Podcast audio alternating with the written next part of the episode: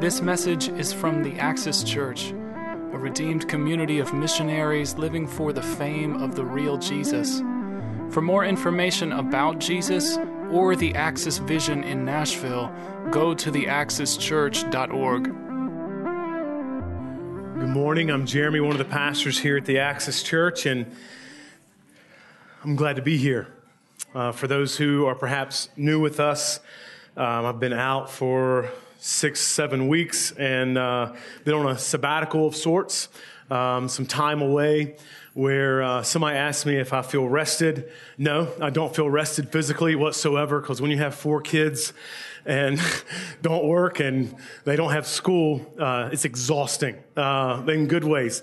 But I do feel some soul rest because um, if you've pastored or maybe parented, you know the, the weight and responsibility that comes with the, the burden of, of being responsible for others. And, um, and so you can't really turn that off, but it is, uh, it's, it's helped and relieved some when, when you take an extended time away. So thank you for, for that gift. Um, we have been busy this summer as a family, but we are thrilled absolutely thrilled to be back here. We've, we've missed you all. Um, we love you, and we're ready to roll. Uh, this past week, I was going through my reading plan of scripture and I came across Romans 1 and it brought you to mind, effortlessly brought you to mind as I was reading what Paul said to the church in Rome. He said this in verse 11 and 12 for I long to see you. And I'm like, yeah, I get that. That I may impart to you some spiritual gift to strengthen you. And this is my hope for us this morning. That is that we may be mutually encouraged by each other's faith, both yours and mine. So that resonated with, with me in regards to being here with you and then in that chapter one, he, he continued in verse 15 where he says, I'm eager to preach the gospel to you. And that's how I felt. Um, I'm, I'm, ready. I'm, I'm excited um, to be here. And I understand a little bit of what the apostle Paul was feeling there with those Christians in Rome. Well, today I want to speak to you personally. Um, this is going to come from my heart. And I want you to, over the next few minutes, consider this um, less of a typical sermon and, and feel like more of a conversation where maybe we're sharing some coffee together, um, spending some one-on-one time. That's as personal as I want it to feel. I want it to, I want it to be different. I want this time to be immensely practical, and I want to be helpful for you. See, my time this morning with us here will be different than most Sundays where typically, if you're a part of Axis, you know that we work diligently through a particular text, going verse by verse, thought by thought, through a particular book of the Bible, and we thoroughly uh, preach through that as best as our time restraints give us until we complete the book. Well, that's not going to be the way that we're going to do it this morning. As I've spent some time away praying and, and thinking and processing life and considering ministry and praying for Axis, praying for you. Um, I feel this morning 100% confident that I have a message to give to you, and I ask that you consider it on a personal note and that you take it to heart. I've prayed for the last two weeks leading up to this moment right now with you. I have prayed that, that this would change you as it has changed me that this particular sermon, I have been so bold to be very honest to pray that this would change the rest of your life. What's going to happen here in the next 30 minutes? And so I anticipate God to do something, I don't throw that out there as like kind of a juvenile, like, you know, best day ever type of thing. But I honestly am asking God to change our hearts in foundational ways that alter how we are to live the rest of our lives. And I'm, I'm asking that He would do that during this time now. Because, you know, things are bizarre in our world right now. In our day and time, it is very interesting to see all that is going on in our world. Tremendous amount of hostility and hate and criticism and lots of pride, lots of jealousy, lots of envy, lots of pursuing riches and fame, lots of violence. utter confusion. And people respond to each other and the events that are unfolding before us in a number of different ways, but typically they respond in ways that have influenced them and they respond from, from what they've experienced personally. So people respond differently from the Black Lives Matter movement to the Olympics to the presidential election to all out war and terrorism. And I often ask, and I hope that you do too, is how are we to respond the right way to all that's going on? What is right? What is the right way? And how are Christians to determine who to side with? Are there sides? Should there be sides? How should Christians respond? How are we to know what is right and what is wrong. Well, I submit to you today that the only reliable and eternal source of truth to speak into these sorts of issues and more, the only eternal and reliable source of truth that we have is the Bible, God's holy word. 2 Timothy chapter 3 says this, all scripture is literally breathed out by God, and it is all, scripture is profitable. It's profitable in ways like teaching and for reproof and for correction and for training, training, developing, growing, training, chiseling, training in righteousness. That the man of God or the woman of God may be complete, equipped, ready, equipped for every good work. And then in Hebrews chapter 4, for the Word of God is living. It is a different book altogether than any other book that we have. It is a, is a unique piece of literature that stands in a, in, a, in a different way from all other literature that we have. It is living, it is active, and it's sharper than any two edged sword, piercing to the division of the soul and of the spirit to the joints and to the marrow. It discerns our thoughts and even the intentions and motives of our heart. It is powerful. It is unique. It convicts, it challenges, it encourages at a foundational heart level. The Bible has a lot to say about where we are and where we're heading. It, it says a lot about what we are to know and how we are to live. The Bible is and always has been and forever will be practical. The Bible is practical. The Bible is helpful. It is Creator God's very words to us, His creation. It is a gift from God to us.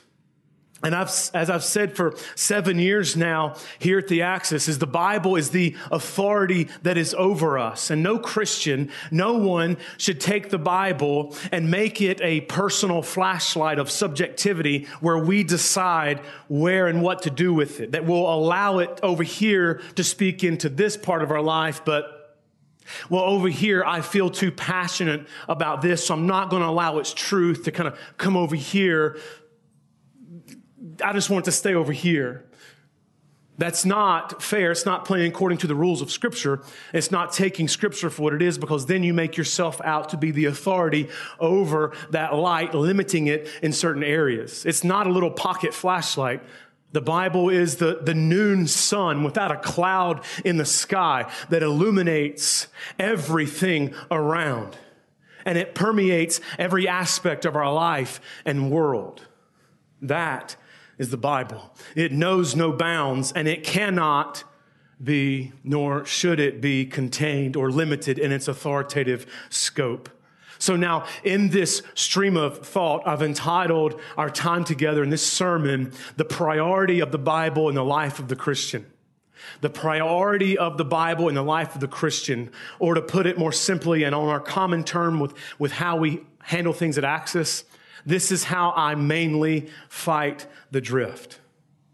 How I mainly fight the drift.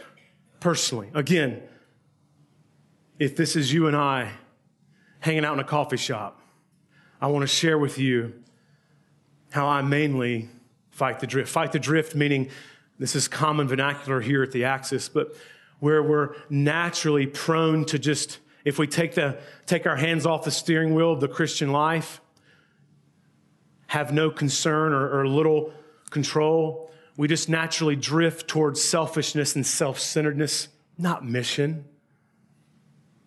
You don't drift towards mission. You drift towards self centeredness and selfishness. You drift towards worldliness. It's, it's an intentional pursuit to drift towards holiness and godliness. But we drift towards worldliness. You drift towards isolation. Community is an intentional pursuit. And so this drifting is what I'm talking about. This is how I mainly fight these driftings in life personally. I want to share this with you. You see, Christians, Christians value God. Christians admire Jesus Christ.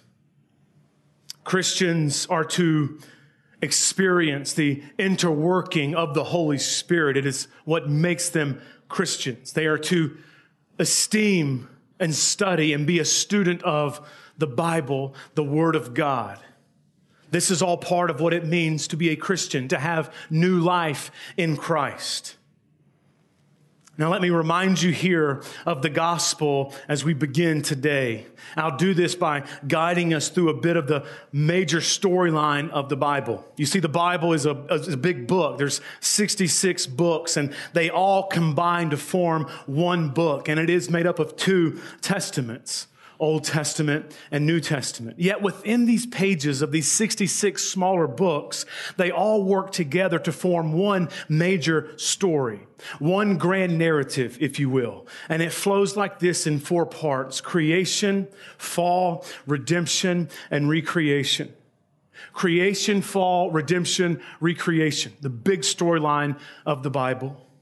See, creation is where all things are good God himself even says so. He says, This is good. It is good. It is good. This is good, as recorded in Genesis 1 and 2. Man rightly relating with nature, man rightly relating with woman, with other mankind, man most significantly relating as we should with God in friendship with Him seeing him face to face, experiencing his presence, his nearness, no confusion, no hostility, no sin. Creation. Fall. It's where our first parents, Adam and Eve, made themselves out to be smarter, wiser, and no more than God. And they decided they knew what was best. And we do the same thing every day. Because their sin has affected us. We are sinners. Most significantly, of the destruction of sin was the separation of mankind from God. No longer having him near, no longer seeing him face to face, no longer experiencing him. Our wall of sin has now separated us from the perfect, holy, majestic, and powerful and almighty God as we stand in our sin and as we are defiled to our core. The fall redemption. Now, when you think redemption, I want you to think Jesus. And, and a, a simple way of being able to speak of Jesus in his redemptive work for us is answering a few questions. Who Jesus was, is, and will be. What Jesus did, what Jesus is doing, and what Jesus will do. You see, Jesus came not to simply be a cool guy that's respected or even admired. Jesus came to deal with your sin problem. He came to deal with your sin problem personally. He came to live perfectly for you because you don't have a perfect life, and a perfect life is what's required for you to be reunited with God the Father, your Father. Not only this, but Jesus came to die the death that you deserve, the death that's a result of your sin and defilement before God, an act of judgment, death being the act of judgment against us. Not only this, Jesus came to bear the wrath of God in your place for your sin so that you wouldn't have to experience that or even fear that whatsoever. Jesus came to destroy the works of Satan, the evil one, Lucifer, who is very, very real. He came to destroy his works. He came to kill death once and for all. And he came to save you, to rescue you back to the Father, making you a son of God, making you a daughter of God, reconciling you back in relationship with God before the fall. Jesus came because Jesus was sent he was told by God the Father to go to you for you. He was sent by God the Creator out of grace and out of mercy because He loves you. God loves you. And now, by faith in the finished work of Jesus, you get to experience life in Christ and a renewed personal, real, deep, and meaningful relationship with God the Father. How beautiful is that? How marvelous is that? Greater news has never been told, nor will it ever be told. This is it. Jesus came to bring about not only this recreation of our hearts to beat for Him and relationship with Him, He came to bring about all things new, recreation in its totality. All things renewed, all things restored, perfect justice, perfect peace, the kingdom of God completely and fully realized, paradise with Him forever, heaven throughout all of eternity future in His presence. So, step one in how I mainly fight the drift is I continually try to believe this I continually try to believe what you just heard. I continue to try to intentionally hope in the news that was just preached to you. To remind myself of these truths that we've heard over and over. If you've been in, raised in the church, this isn't anything new that you've heard. Reminding ourselves of these eternal truths. Hoping, fighting to keep them fresh and new God, protect us from the gospel being routine or mundane or old news. I continually fight to respond to this good news of God's love for me. Because if I don't continue to remind myself of what God has done for me, I'll find myself working for the approval of God to impress Him instead of resting in the finished work of Christ where Jesus was impressed or God was impressed because of what Jesus did for me. And another way I'll drift is I'll drift to trying to find your approval and the approval of Twitter followers and Instagram followers and people I play basketball with and the clothes I wear, trying to be impressive or, or have to have a, a nice big house or a nice new car. The list goes on and on of where I'll drift to find meaning and significance and identity and purpose and value and worth. But God says, Jeremy, I've got all that here. My perfect approval because my son lived, suffered, and died for you so that I would constantly and always be thrilled with you. Because it's not your performance, it's Christ's performance for you. And I'm satisfied with that. That was good enough. So now you are good enough. Or as the Bible says, you are now justified you are now made righteous. You see, I drift to finding value and identity apart from the gospel if I don't intentionally remind myself of it daily. I encourage you to begin this practice if you haven't already. Step two of of how I fight the drift, how I mainly fight the drift is I persist daily in the scriptures. And here's where I want to spend the majority of our remaining time. You see, as a young boy, my parents, I'm a pastor's son. My, my grandfather well, was an elder at a church. My great grandfather was a church planner. I don't, I don't know what happened before then, but, but it's kind of like been, church is a part of who I am. It's, I was raised in the church. And so being a pastor's kid, you were always to take your Bible with you to everything, to Sunday school, to church on Sunday morning, to training union, you probably don't know what that is. That's like the pregame for Sunday night church, and then Sunday night church, and then Tuesday night visitation, and then Wednesday night RAs, Royal Ambassadors, which probably don't know what that is either. Um, it's okay.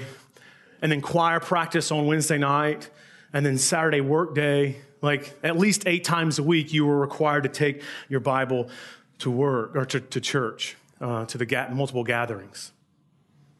And that's a grace of God that I had parents that told me, Jeremy, get your Bible, bring your Bible with you. So I had this Bible with me. And then once you got into Sunday school, you were given a piece of paper and you were to check off things that you've done that week. And it had Monday with blocks and Tuesday with blocks. And one of those is if you told somebody about Jesus on Tuesday, you would check it. And if you read your Bible on Monday, you'd check it. Does anybody know what I'm talking about? And no, nobody? A couple, a few? Well, I wouldn't read and I wouldn't tell people about Jesus, but I would check every box. So I was a pastor's kid, you know? So, and everybody else is honest, so you look that much better, you know? It's like you can just check away. They're not going to question you, you're the pastor's kid. And, uh, and then as a teenager, I remember feeling when I heard about my other classmates uh, there in Sunday school, whatever, that, that were reading through the Bible in a, in a given year, I'd be like, man, that takes a lot of determination. I'm gonna, I'm gonna try that. And because I, I admired it, you know? And I would try it, and then day two, I'd stop, you know? But I gave it a good effort. Uh, one day, I, had, I started with great intentions. Well, then progress into being a pastor. Well, I would read the Bible to study for a talk, and I, I would read the Bible to study for a sermon, but nothing consistent, nothing systematic, nothing sustainable. You see, the idea is, and we drift here, we don't start here, but we drift here. You drift to the idea of thinking that you're good enough, that you, that you know enough, that you've got enough stored up in your life that you don't need to submit to the Bible daily. And I don't know if you know what this feels like, but it's all too real for me.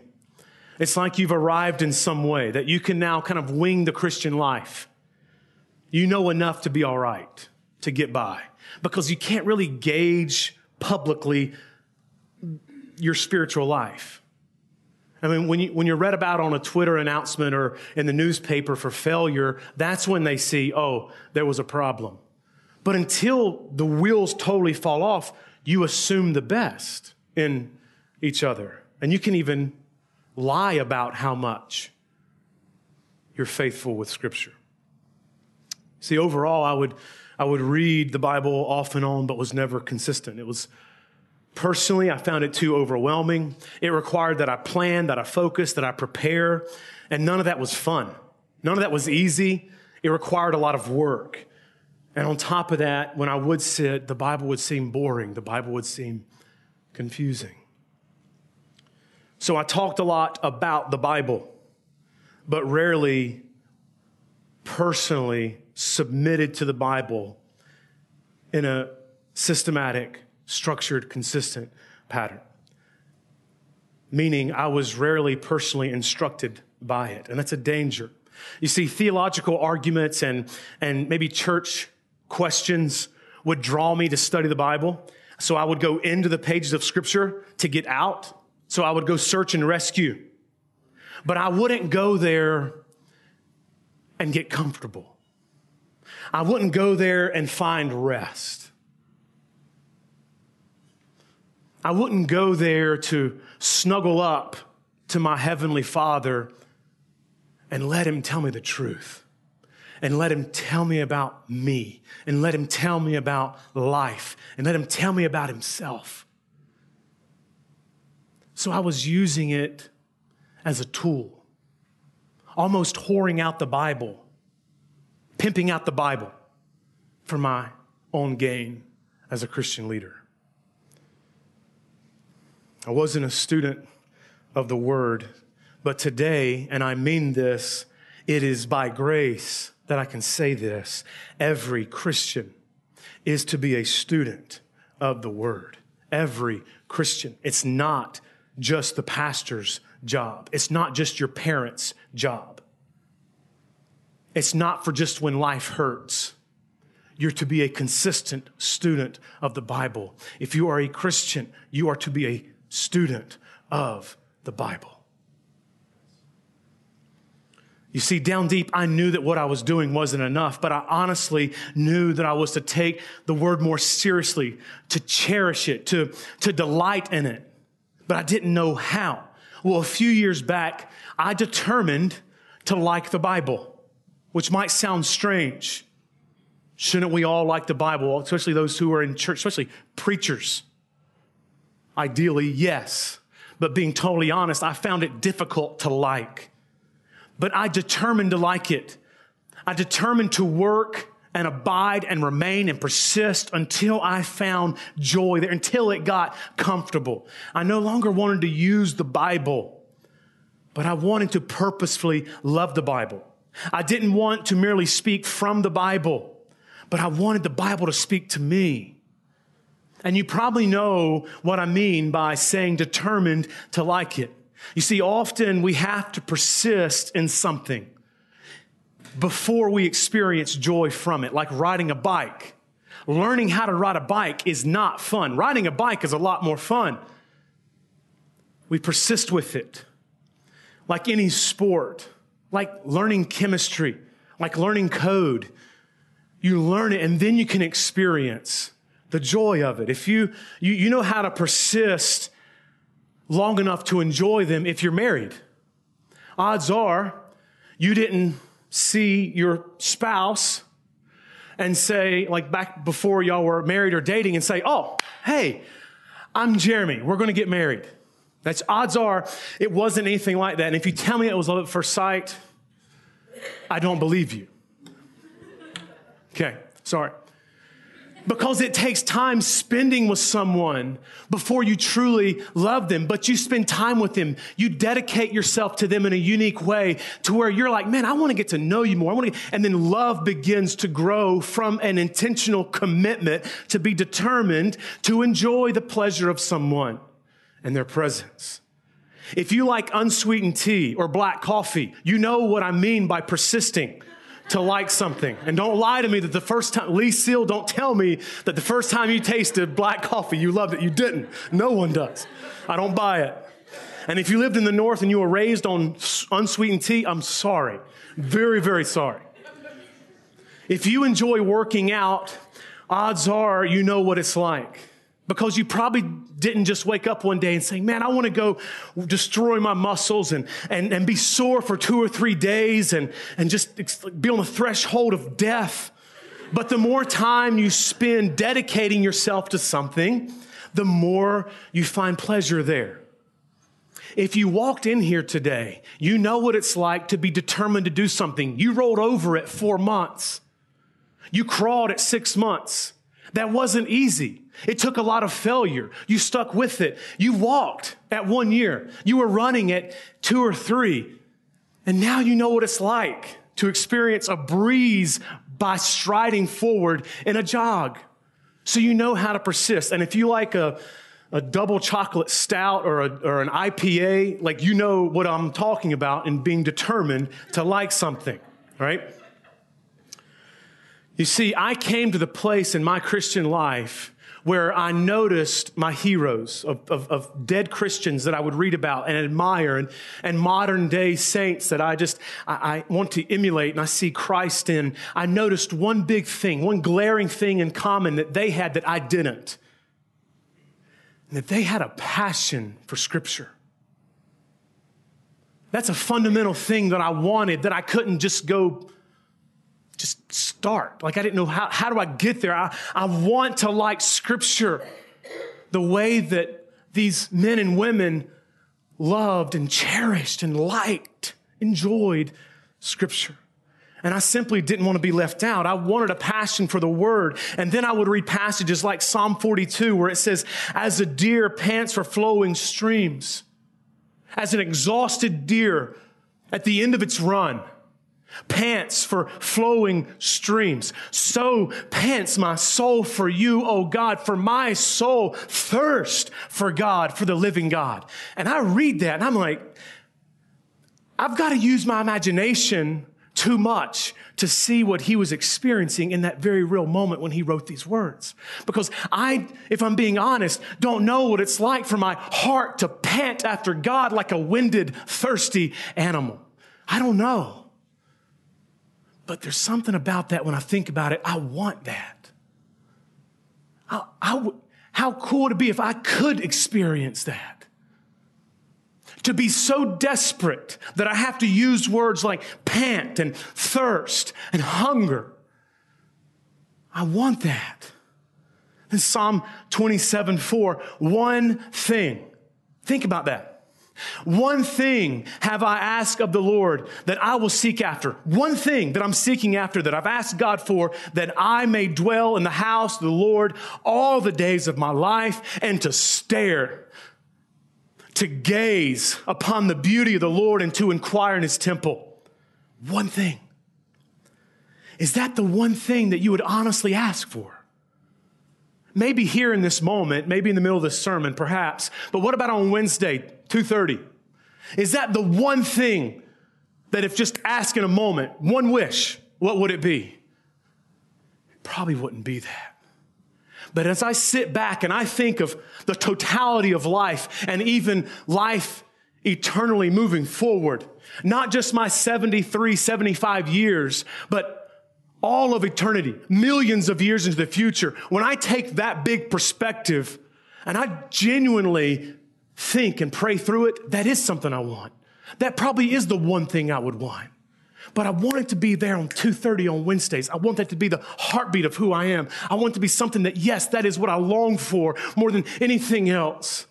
To be in the presence of God, staring at his majesty, awestruck in his glory. Yeah. I want that. I want to want that.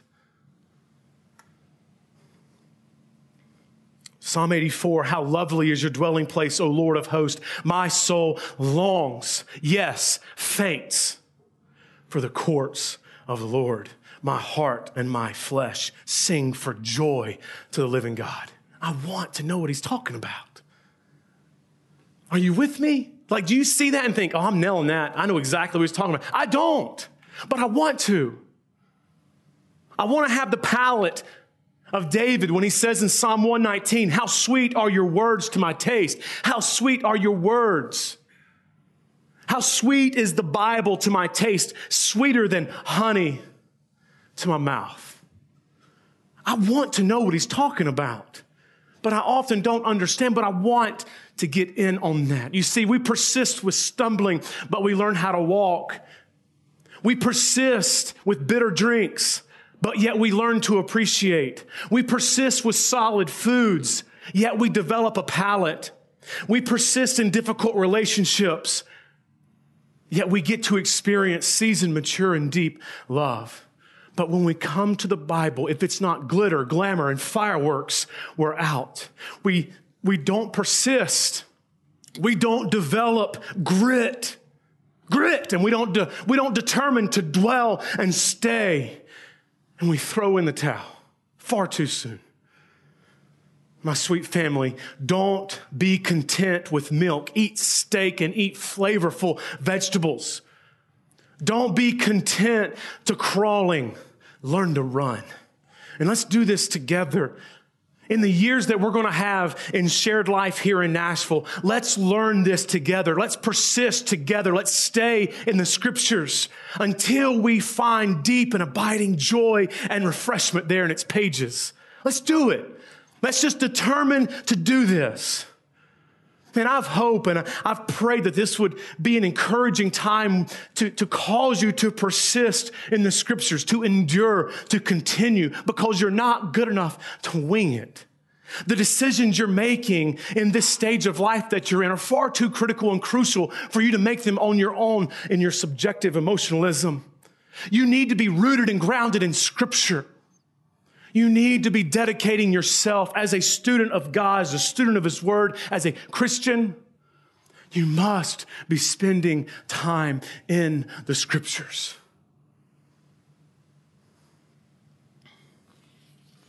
I know I'm not good enough to wing it, but for years I was convinced I was good enough. But now, by grace, I know that I'm to read the Bible every day of my life. And so I encourage you to do the same thing. I challenge you to do the same thing. Read the Bible every day. Develop a rhythm. You eat every day. You eat at least three times a day. You've developed a rhythm with food. Develop a, re- a rhythm with the Word of God. And I believe this is just, I'm not there yet, but I'm getting, I'm getting a little bit closer, but I'm thinking that the longer that we can persist daily, the more that we're going to be dissatisfied, much like hunger when we don't have it. But you'll never know that until you develop an appetite and a rhythm to where that food is expected. And when it's not there, there's a longing, there's an absence, there's a hunger. Develop a routine. Have a consistent time. Have a certain chair, a certain room, maybe even a reading plan. Take it serious. I'll share with you briefly about my routine. This is just a way, it's not the way, but it's something that I have found to be very helpful. Every day I, sit down and this is my Bible for 2016. So I've, I have one for the last three years. So I've been doing this. And I write on the Bible 2016, whatever the given year is. This is like my kit. And this is immensely practical. Okay, so we're having coffee together, and you asked me to show you this, so I'm showing you. and then in here, it's like a all-in-one kit. Um, I bought a, a nice pencil, and this pencil is the only pencil used to mark in this Bible in this year. And when I'm finished, I extinguish the lead. Probably too much information, but I extinguish the lead right here in the middle of the Bible. So there's like a, a colored portion of it with the, the ink or the, the lead. And I don't write in pen because I feel like it's too proud, too permanent. Like I want to, I like the eraser. Um, so humble yourself and use pencil. Uh, no, just kidding.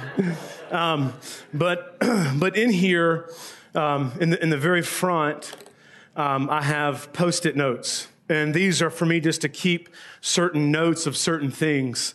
Uh, and I also have my reading plan um, that's folded up. You can print these off at, uh, crossway.com. There's all sorts of different reading plans. This one in particular is the M'Cheyne plan. Um, he's a, a, dead theologian that developed a really cool reading plan where you read from four different portions of the Bible each day. And it's amazing how they all uniquely fit together. It's surprising. Uh, but you're able, in this one, you're able to read all the Old Testament, Psalms and Proverbs twice, and the New Testament twice. So it's an extra dose of the New Testament and some of the poetry of the Bible. But in here, there's a post it note for, for, for just notes in general, but there's one here that is a prayer that I pray every day. And maybe this is helpful. Maybe you could begin practicing this. Is every day before I read, I, based on Psalm 119, 18, where it says, Open my eyes that I may behold wondrous things out of your law.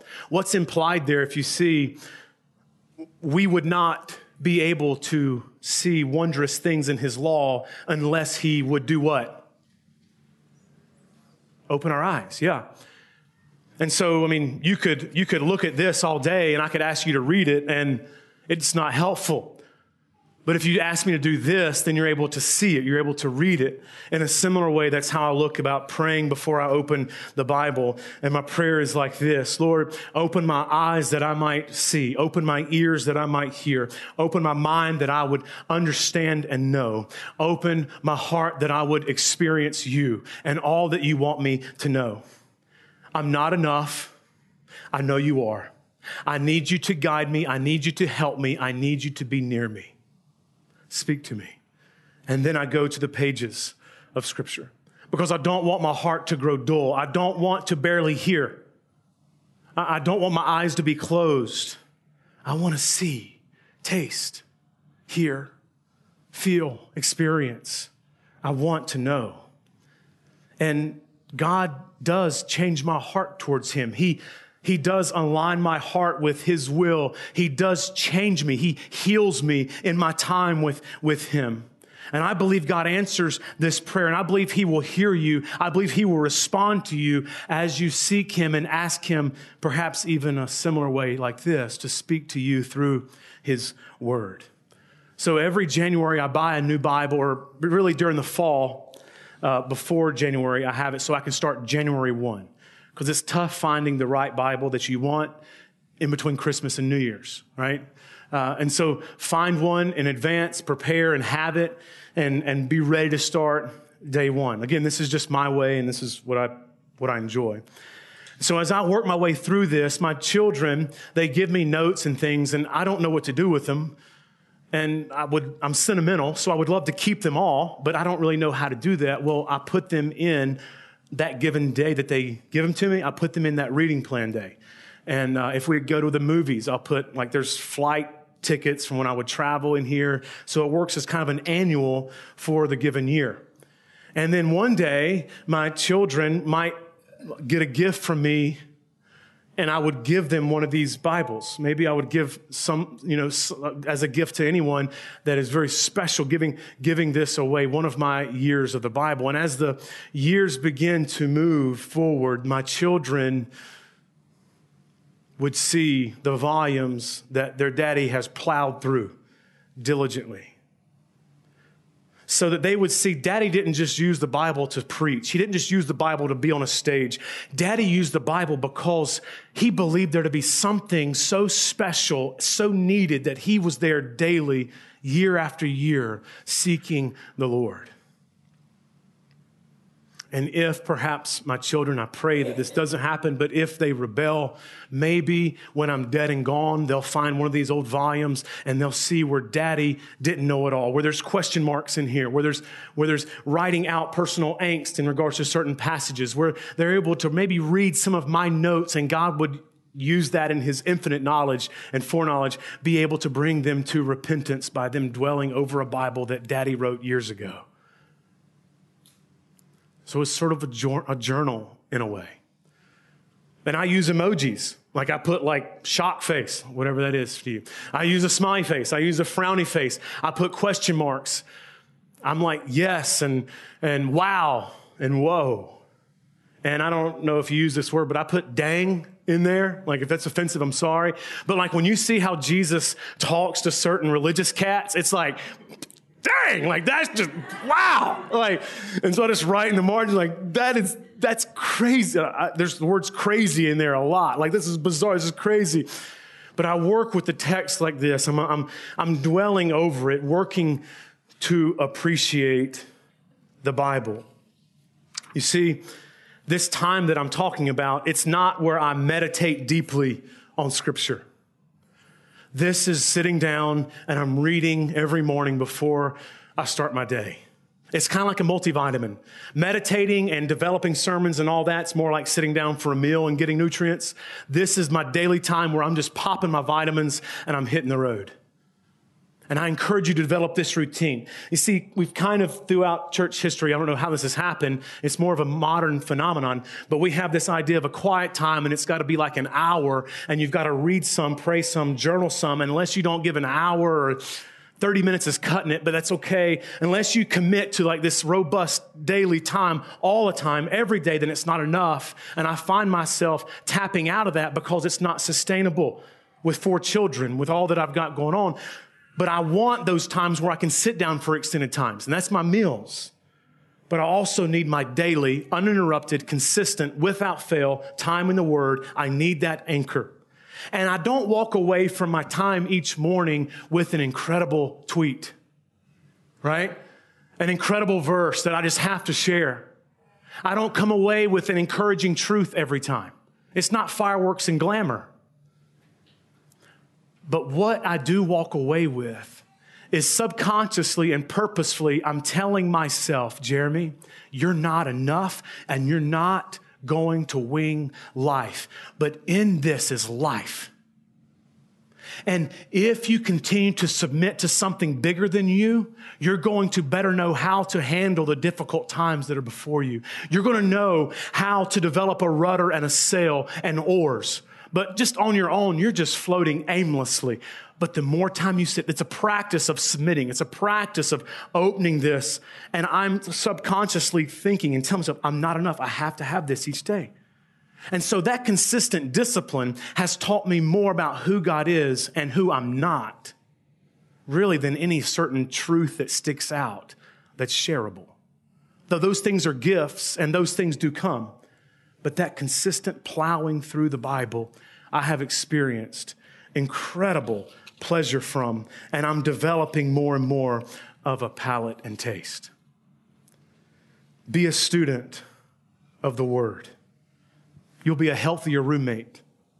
You'll be a much better neighbor. You'll be a healthier mother and father. You'll be a healthier husband and wife. You'll be a healthier disciple and disciple maker. You'll be a healthier missionary. Persist in the scriptures. I hope that you consider this as a challenge and that you respond to this challenge with fervor, with grit, with determination that I know that you have. You're gifted and skilled and you, you do so much in life. Take some of that creativity and drive and put it towards the scriptures. And please don't misunderstand me here. I'm not speaking as one who has arrived. I know that I'm experiencing the grace of God here in, in actually beginning to enjoy the Bible, but it's because of the persistent prayer and, and, and grit given to it. And I, I do ask you to pray for this. I do ask you to develop this grit, please. All I wanted to accomplish was that you would be spurred on to be appreciative of God's word and that you would be spurred on to dedicate yourself to knowing God in the scriptures to where you don't just exist off of Sunday morning or a cool podcast or someone who tweeted something, but where you are a student and you're discovering these things in a long obedience, in a consistent obedience in the, in the same direction. Do these things. I ask you, do these things. That's how you'll face the uncertain days that we're in. That's how you'll know how to live life. That's how you'll lead well. Let me conclude with Psalm 119. How can a young man keep his way pure? How do you keep yourself pure? By guarding it according to your word. Not trying to wing it, not thinking I know best. By guarding it according to your word. With my whole heart, I seek you. Now, when I read that, I say, God, let this be true of me. Let me seek you with my whole heart. I, am not there, but I want to be there. Let me not drift. Let me not wander from your commandments. I've stored up your word in my heart that I would sin less, that I might not sin against you. Blessed are you, O Lord. Teach me your statutes. Teach me your word. With my lips, I declare all the rules of your mouth, and in the way of your testimonies, I delight as much as in all riches, O God. Would that be true for us? I will meditate on your precepts and your truths and fix my eyes on your ways and I will delight in your statutes. I'm determining to delight in your statutes. Help me not forget your word. So now, Axis, I want to pray for us, and I want you to pray as I pray. I want you to pray along with me that you would develop grit, that you would have a passion for God's word. Ask God to create a desire. If there's no desire, ask God to teach you to care about Scripture. Ask Him to give you the palate, the appetite. Ask Him, say, God, I've tried this over the years and I don't have it in me. Would you pull me towards you? Would you draw me towards you? Because I don't know how to create this passion in my heart for your word. But if you would make it attractive, then I'm sure I'll like it. So would you draw me there? Would you bring me there? Would you develop a taste that can only be satisfied by that? Can you do that? Ask Him for this. Ask for the creativity and consistency needed to be a student of the Bible all of your days. Let me pray for us. Jesus, Lord, would you do this for your people here, for this precious church family? Lord, would you, would you make us together? Would you make us students of your word? Would we be captivated by its pages? would we have a appetite that, Lord, just continues to be drawn to feast more and more on your truths to where we do faint after you. We, we long after you. We desire it so much. Would you help us here? We, we can't just make this happen on our own. But God, with our strength and with your spirit working in us, Lord, help us get to the place where we are students of your word. God, help us. In Christ's name, amen. Now, Axis Family as a way of reminding us each week of God's love for us, of Christ's work for us, and the Holy Spirit's present presence with us. We're going to share now in communion with one another. And so this is for you, Christian. Christian, you can come when you are ready, and you're going to take the bread, which represents the body of Christ, given for you. And you're going to take that bread, remembering the body, remembering what Jesus did for you in his perfect life, giving up his life for you on the cross. And you're going to dip it in the juice or the wine. That juice and wine illustrating the very blood of Christ, the blood of Jesus, the God man who who gave himself as a sacrifice. And where there was at one time, 2,000 years ago, actual blood that fell from the veins of the Son of God for you. And as you take that and you dip it, you remind yourself of the gospel this morning. You remember what Christ did for you.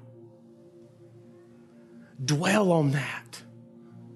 Think on that. Think on it until you worship Him and appreciate Him. Don't just casually come and take it, dip, and go back to your seat. Remind yourself this is this is proof that God loves me. God loves me. Jesus worked for me. And the Holy Spirit is with me, in me, changing me to become more like Jesus. Thank you, Father for your son. Thank you, Jesus, for your gift. Thank you, Holy Spirit, for your working. And you take and eat. Man, what an opportunity we have here to remember and worship what Christ has done for us. Let me pray for us, and you can come when you're ready. Jesus, thank you for your gift. Thank you for your obedience. Thank you for your hard work. God, thank you for sending your son to us what a gift. What grace. Holy Spirit, thank you for being with us here and at all times. Lord, add your unique blessing to this time of communion with your church. We can't wait to eat this meal with you one day. Until then, Lord, help us become more and more like you. Help us as a church, corporately, individually, fight the driftings and pursue you intentionally. Nashville needs you. Middle Tennessee needs your people living for your glory, declaring your truth so that you could save us, save our region and city. God, do your thing. Thank you for letting us play a part in it. Thank you for your work. In Christ's name I pray. Amen.